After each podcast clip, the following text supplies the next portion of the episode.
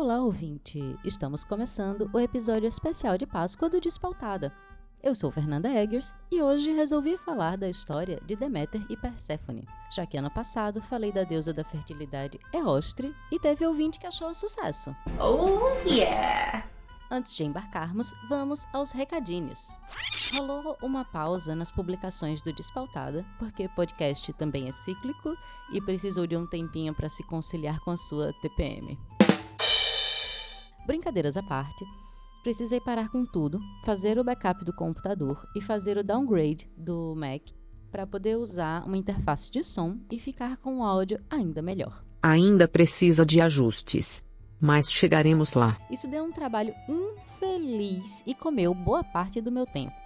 O que importa é que deu certo e que agradeço demais a parceria de Rodrigo Melo, porque sem ele essa evolução tecnológica não teria acontecido.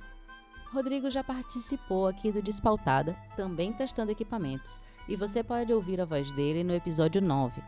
A gente falou sobre a graphic novel Dora, da incrível Bianca Pinheiro. Se você curte quadrinhos e curte terror, ouve lá, porque vale a pena conferir.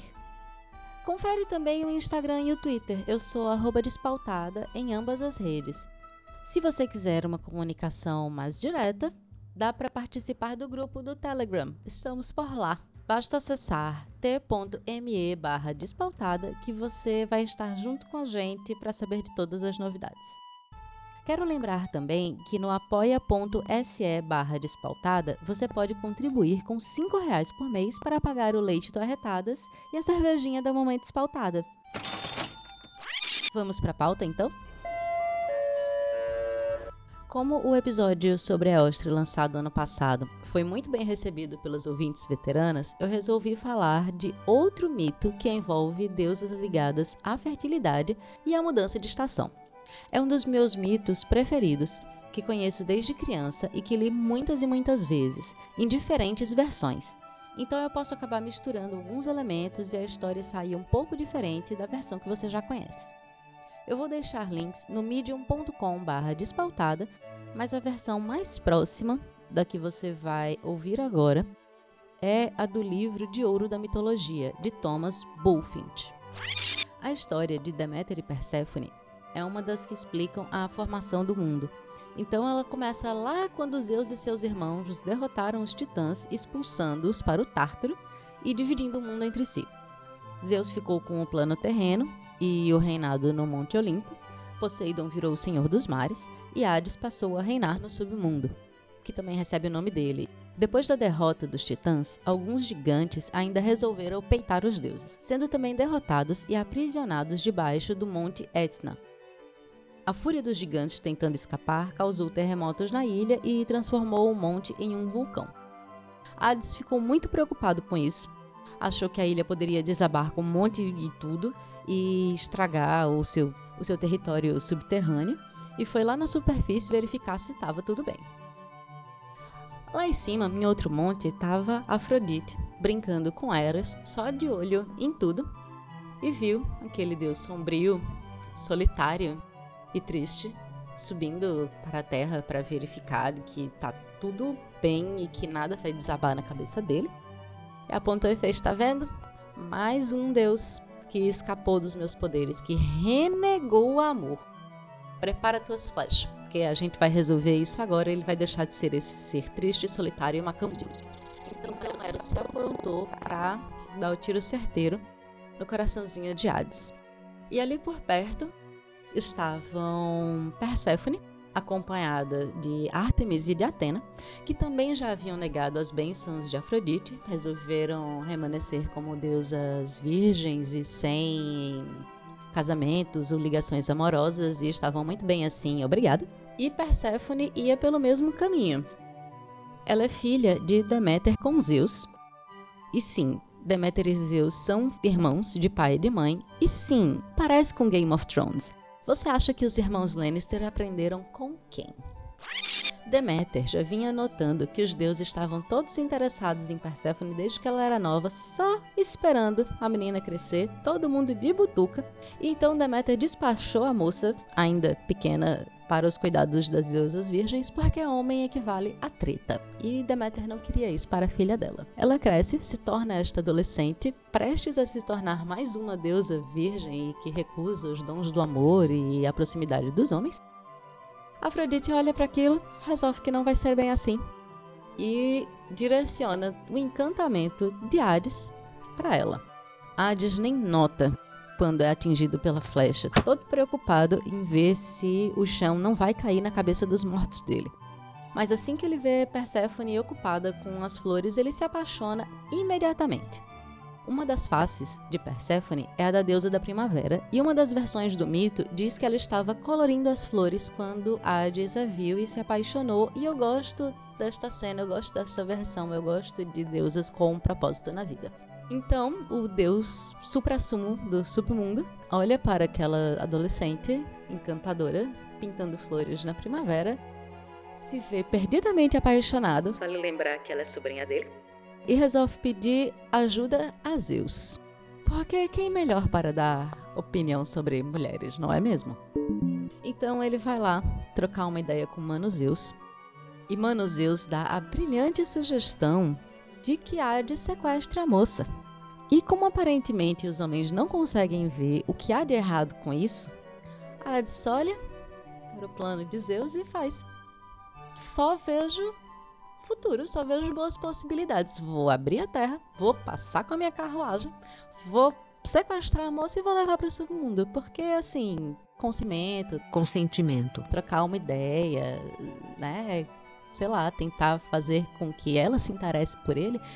Pra quê, não é mesmo? Machista! Então lá vai Hades, com a sua carruagem preta, puxada por corcéis negros, emergindo da terra o deus puxa a jovem Perséfone que estava ali de boinha, cheirando as flores, curtindo um narciso, a eterna juventude, a primavera e a vida dela, e dispara com ela em direção ao rio Ciano, que não estava achando que aquilo era muito legal, muito consensual e não quis dar a passagem. Aí Hades, que não está acostumado a ouvir não, até porque ele não se prontifica a perguntar para ouvir ou não, não é mesmo? Dá-lhe com o tridente e aí o rio se abre e a terra se abre e a carruagem passa e encontra o seu caminho para o Tártaro, junto com Perséfone sequestrada, gritando: "Por favor, me salvem, me tirem daqui, um louco veio me sequestrar". Deméter deu por falta da filha e começou a procurá-la, e sem sucesso. Ela procurou, rodou o mundo, indagou a deusa da aurora e a deusa do amanhecer e nada da filha. Então ela se sentou numa pedra e passou nove dias ali se lamuriando pela perda da menina. E Deméter foi encontrada neste processo de luto por Celeus, que é um velho camponês que estava acompanhado da filha, que chegou na deusa, que estava lá disfarçada de velha, e perguntou o que aconteceu, porque ela estava chorando. Deméter conta que perdeu a filha. Celeus diz: Imagine, não fique assim, vamos para nossa casa, vamos comer, a gente pode tentar te ajudar. E Deméter faz: Não, fique você com a companhia de sua filha. Já que você ainda é abençoado com ela e me deixe aqui. Celeus insiste. Bom, boa deusa que é, ela não vai recusar o convite para casa de um pobre camponês para jantar com ele. E ele foi tão solícito, não é mesmo? Então ela vai para casa do velho para se hospedar lá e jantar com eles durante aquela noite e encontra a esposa dele, Metanira, junto ao filho que estava doente, febril, pálido. E Deméter vê aquilo e resolve que pode fazer algo para o menino. Afinal de contas, aquelas pessoas vão alimentá-la, não é mesmo? A coisa melhor do mundo é comer. Você já notou que esse podcast é sobre comida, na verdade, sendo que disfarçada, né? Então, Deméter se aproxima do menino, dá um beijo nele e o cura. Todos comemoram, todos jantam e todos vão dormir. E Deméter resolve fazer algo por aquela família que a acolheu. E ela começa a preparar o menino, passar unções e alimentá-lo com ambrosia durante a noite. E Metanira tá ali fingindo que tá dormindo, só de butuca, de olhinho aberto, vigiando o que, é que aquela velha tá fazendo com o filho dela. Até que Deméter coloca as crianças nas cinzas da fogueira e Metanira interrompe a magia. Sua louca, o que é que você está fazendo com meu filho? Você vai assar ele e vai comer feito um leitãozinho? Deméter fica putaça, revela sua verdadeira forma e diz que estava apenas tentando tornar o menino imortal, porque assim, ela não pensou em nenhum momento em perguntar para a mãe do menino se ela podia, né? Não é um problema só dos homens na Grécia Antiga, na Hélade, essa coisa de pedir autorização. É porque são deuses e deuses acham que podem fazer o que quiserem, não é mesmo? Eu acho que eles estariam lascados se eles viessem para o século XXI. Deméter fica puta, diz pra mãe que queria transformar o menino num deus, agora não vai dar mais. Diz que de qualquer forma ele vai ser um jovem forte e vai ensinar ele os segredos da agricultura ordena que a família comece o culto a ela e erga o templo dela ali e vai-se embora. E segue o caminho triste, macambuzi sem saber o que vai fazer, até que uma anciã irreverente cruza o caminho de Deméter, mostra a ela a vulva e faz com que ela se acabe de rir. Eu gosto muito dessa versão que eu descobri enquanto eu tava pesquisando. E assim, eu gosto deste elemento da irreverência feminina trazendo alguma alegria para outra mulher que é a toda poderosa e que tá sem saber o que fazer da vida. Animada, Deméter retoma a busca pela filha até que ela chega no rio Ciano, e ele tá lá pianinho, morrendo de medo do deus do mundo dos mortos. Só que, em suas águas, surge a guirlanda que Perséfone usava no dia que foi raptada. Deméter fica pistolaça, resolve que a culpa é do rio e da terra e que já que a terra se abriu para o sequestrador passar, então nada mais vai crescer nela. E aí o gado morre, os arados se quebram, as pessoas começam a passar fome, os pássaros roubam as sementes, o leite azeda, maldição completa.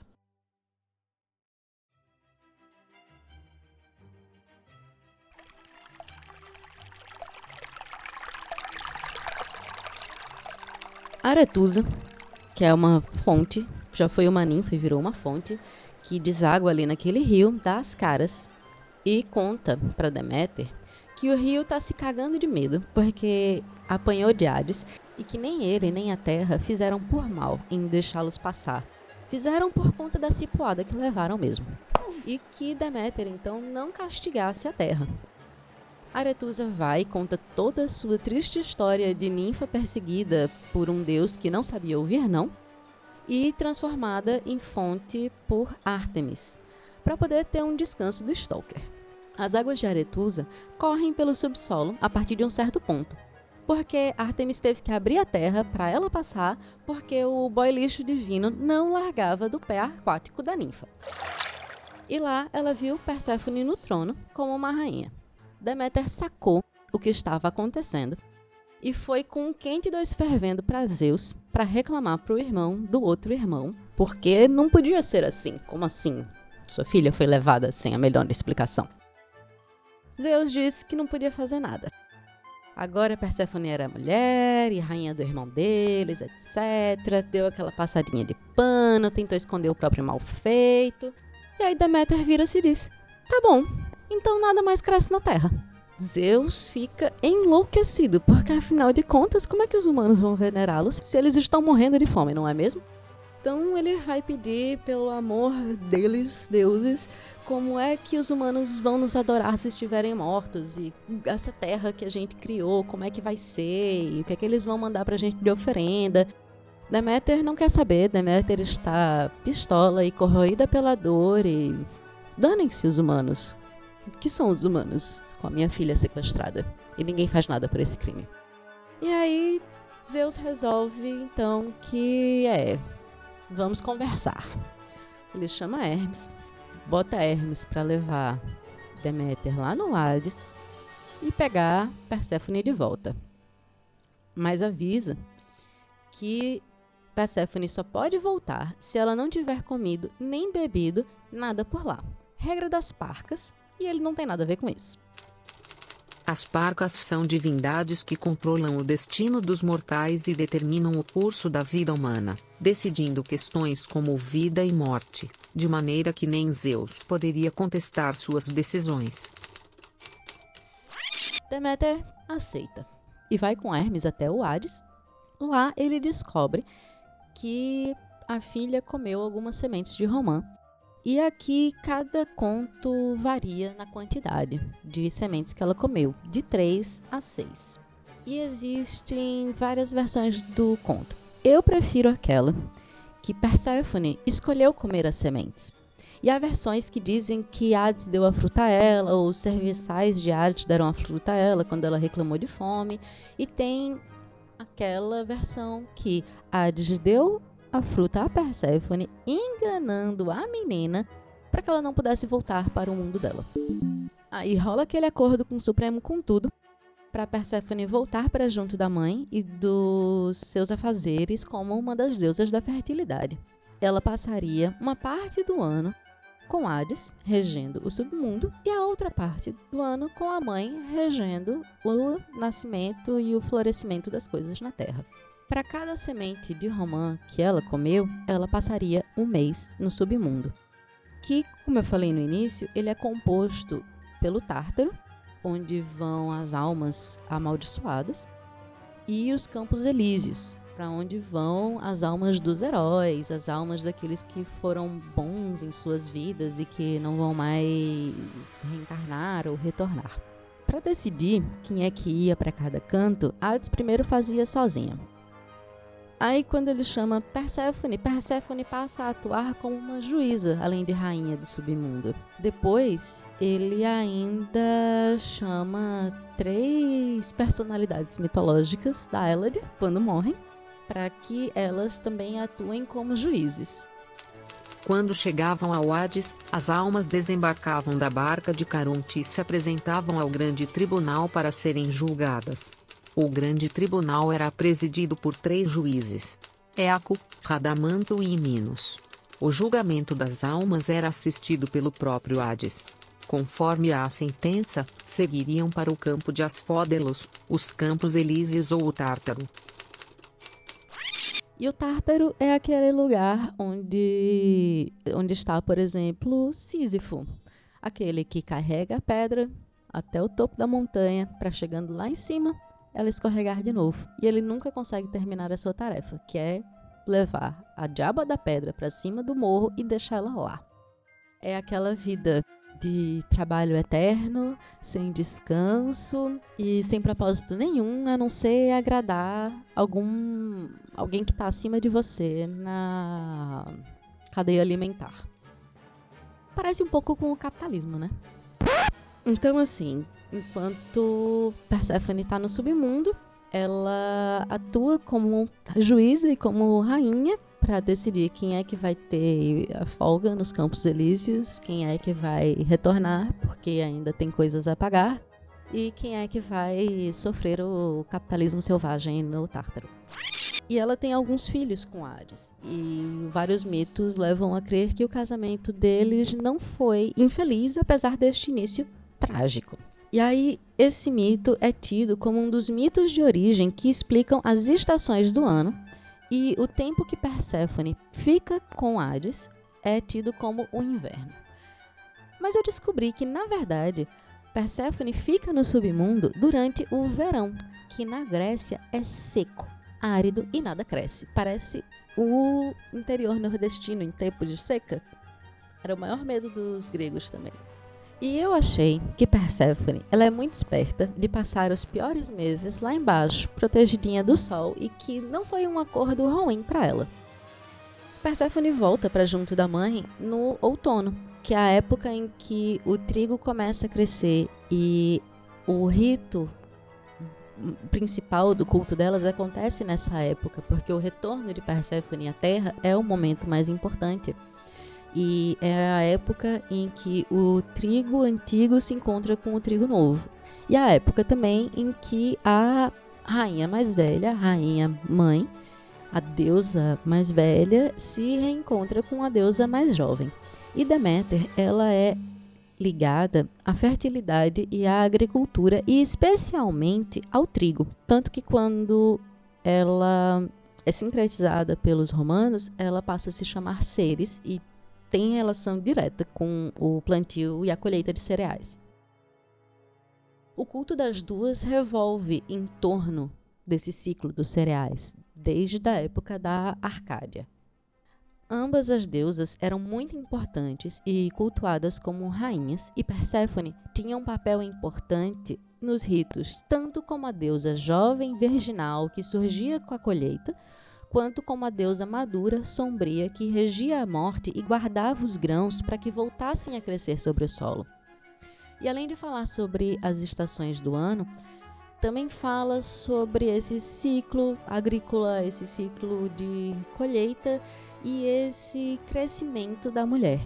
Do momento em que sai de debaixo da asa da mãe, passam os perrengues na vida, se descobre, adquire conhecimento, que é, a gente pode ver no conto como as sementes de romã, e é por isso que eu acho tão interessante que ela mesma busque o alimento para aplacar sua fome, ou que ela solicite ao servo um alimento para aplacar sua fome, porque no momento em que ela ingere aquelas sementes, ela está ingerindo esse conhecimento, ela está adquirindo esse conhecimento do do submundo, de algo que estava guardado longe dela, longe dos olhos dela, e era um conhecimento ao qual ela não tinha acesso até ela descer ao submundo e depois ela volta transformada, crescida e capaz de reinar. É um mito que foi relacionado ao signo de Virgem também e fala um pouco sobre essa dualidade que o signo apresenta entre o mundo exterior e o interior.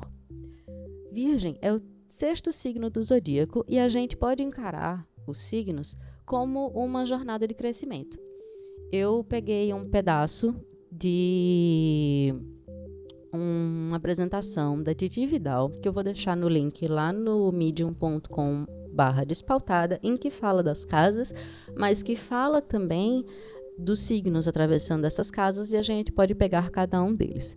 Então, o primeiro signo, que é Ares, ele é o herói nascente. Ele é aquele momento de se colocar no mundo, de cheguei,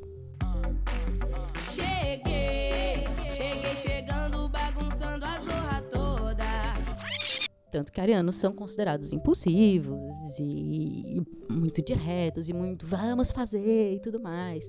Porque Ares é ligado a esse, essa simbologia de chegar e se colocar no mundo.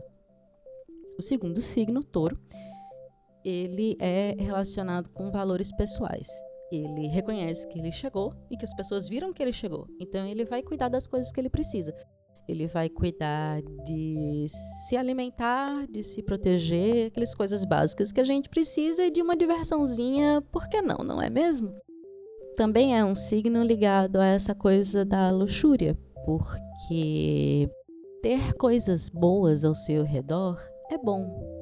E a luxúria também no sentido sexual, porque uma vez que você chegou, que você já se alimentou, que você está vestido, que você está coberto, que você está quentinha, você vai procurar outros parceiros, por que não? E aí a gente chega no signo de Gêmeos, que é o terceiro signo, e ele vai fazer este reconhecimento do terreno e das pessoas ao redor e vai começar a se comunicar, satisfazendo mais uma das necessidades humanas. No quarto signo, Câncer, que inclusive eu acho que tem muito a ver com essa, esse mito também, ele vai procurar a estrutura emocional, as raízes, vai começar a tecer família. E é um outro signo muito ligado à comida também, porque comida é este elo que nos une. Eu fui feito para comer, boca foi feita para comer. Acho que a gente ainda tem almoços de domingo por aí. Acho que vocês já tiveram pelo menos um almoço de domingo na casa da avó, pelo amor de Deus. Que é coisa mais família que isso. E aí a gente vem para o quinto signo, que é Leão, que ele já tem tudo aquilo que ele precisa, inclusive família. Então é hora dele brilhar. É hora de ele procurar sua própria identidade, se destacar dos outros e alimentar a sua individualidade. E aí a gente chega no signo de Virgem, que é o meio do zodíaco e é o momento em que começa as mudanças. Então é aquele momento em que o herói ou a heroína da nossa jornada para e observa tudo o que ficou para trás, faz aquela análise para seguir adiante.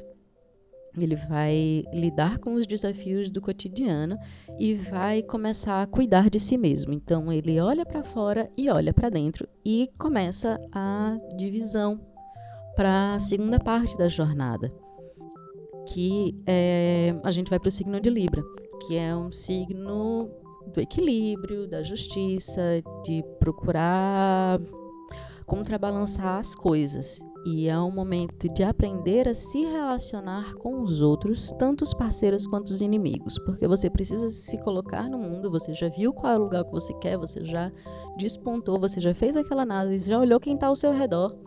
E agora você vai ver os inimigos que você tem que lidar, os inimigos que você tem que se afastar, os inimigos, os parceiros que você tem que trazer para perto, as relações que você pode transformar, tudo na base da conversa e do equilíbrio e do amorzinho, porque, né, a gente saiu de um signo regido por Mercúrio, que é Hermes, que é o deus da comunicação, do comércio, para um signo que, apesar de ligado com comunicação, com equilíbrio, com buscar justiça, com buscar um meio de campo, um meio termo, ele é regido pela deusa do amor.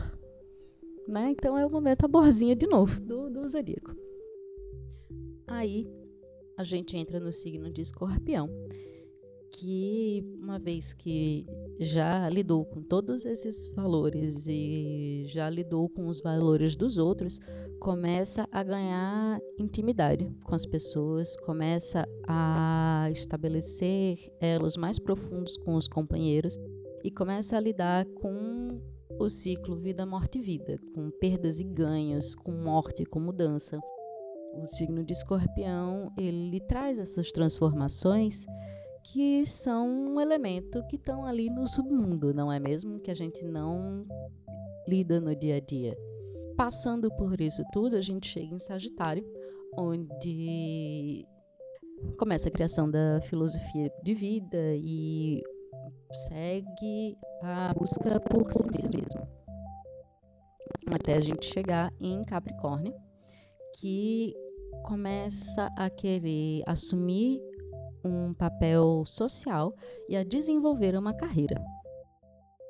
Então, o nosso herói passou por essa jornada toda até chegar no momento de viajar, curtir, achar uma filosofia de vida, voltar, constituir carreira, estabelecer bases, e ele entra em Aquário, onde ele vai reunir o grupo e compartilhar as ideias e passar adiante aquilo que ele aprendeu, e fazer as suas conexões malucas das coisas que vieram da vida. Sim, chegamos em Aquário.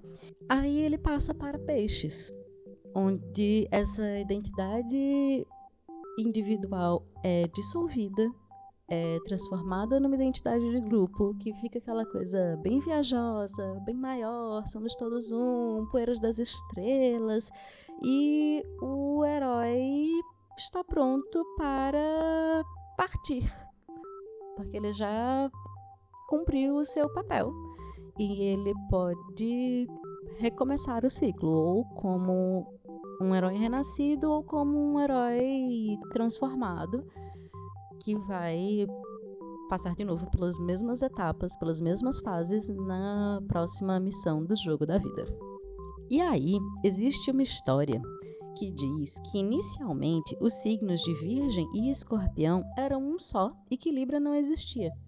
E o signo de Libra foi criado para se colocar entre eles e dar esse equilíbrio necessário entre a busca do conhecimento prático, objetivo, organizacional, a, essa parte mais analítica do mundo de fora, e a busca do conhecimento interno, subjetivo, simbólico, e que Virgem continua sendo esse ser analítico do mundo de dentro.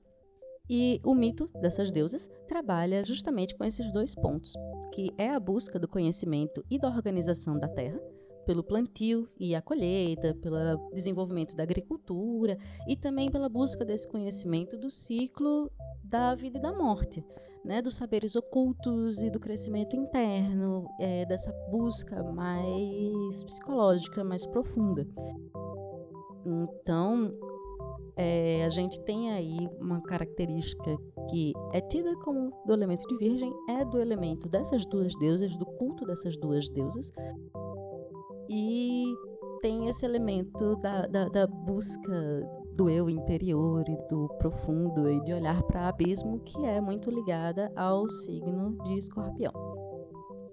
O conto fala também da perda das flores, que eu esqueci de mencionar lá no início da história, mas quando Hades arrebata Perséfone para o inferno, que né, é um inferno diferente da tradução judaico-cristã que a gente tem por aqui. Mas, enfim, submundo e inferno. Quando Perséfone é levada para lá, ela perde suas flores. Ela tinha umas flores na colhidas na saia, no avental, e as flores se perdem quando ela é levada. E é uma referência bem óbvia à perda da inocência de quando nos tornamos adultas. Não apenas por essa obviedade da perda da virgindade, mas também porque a inocência ela é perdida quando a gente adquire certos conhecimentos e passa por certas situações de forma que a infância fica para trás e deixa aquele gostinho leve e doce e saudosista, mas é um período no qual temos menos agência. Enquanto Perséfone era Core, a virgem, ela tinha liberdade limitada ao jardim e às companhias escolhidas pela mãe. E apesar de não ter descido ao submundo por vontade própria, isso permitiu que ela tivesse contato com lugares e saberes distintos e permitiu que ela fizesse mais coisas.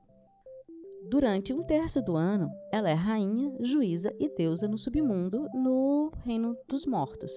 Isso é uma gama de saberes e conhecimentos bem distinta daquela que ela executa enquanto deusa da fertilidade, da agricultura e da primavera no mundo dos vivos.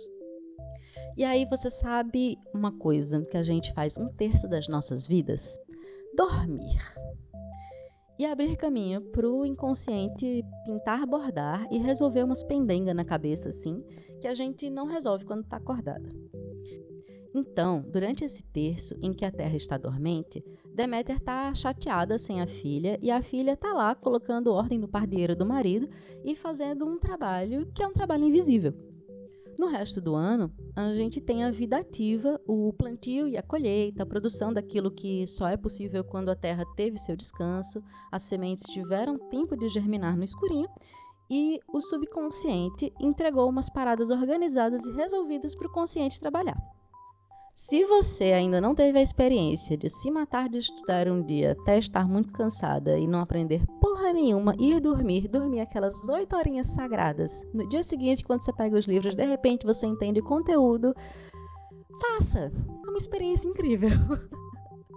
Isso é o seu subconsciente trabalhando com aquele mundo de informação que você deu para ele e não deu tempo para o seu cérebro trabalhar. Então, dessa forma, o conto se assemelha a essas características virginianas de sede de conhecimento e o desafio da busca pelo equilíbrio, além de falar de uma deusa que está ligada ao crescimento ordenado da natureza em parceria com o ser humano e não da fertilidade selvagem da terra que acontece independente de nós. E é um mito incrivelmente rico que permite dezenas de outras interpretações além dessa, e eu espero que você tenha curtido. Eu fiz essa relação com o signo de Virgem, porque além de ser um signo incrível e pouco considerado, porque as pessoas só conseguem ver a superfície, essa deusa arquetípica do signo tá junto de outras, como Isis e Wait for it. Sim, ela mesma, Eostre, a deusa celta da primavera da qual eu falei ano passado. Com isso, nós fechamos o ciclo e eu não sei o que será da Páscoa do ano que vem. Eu espero que você tenha gostado desse episódio, que se tiver sobrado chocolate da Páscoa, manda pra cá e vamos trocar uma ideia sobre deusas, mitos, simbologias nas redes sociais. Eu tô no Twitter e no Instagram como despautada. Você pode encontrar todos os textos e episódios no medium.com/despautada e pode dar aquela patrocinada maneira no apoia.se barra despautada. Lembrando que é promoção, viu? Você paga um e leva dois podcasts. Você está contribuindo também com o Arretadas. Eu fico por aqui e até o próximo episódio.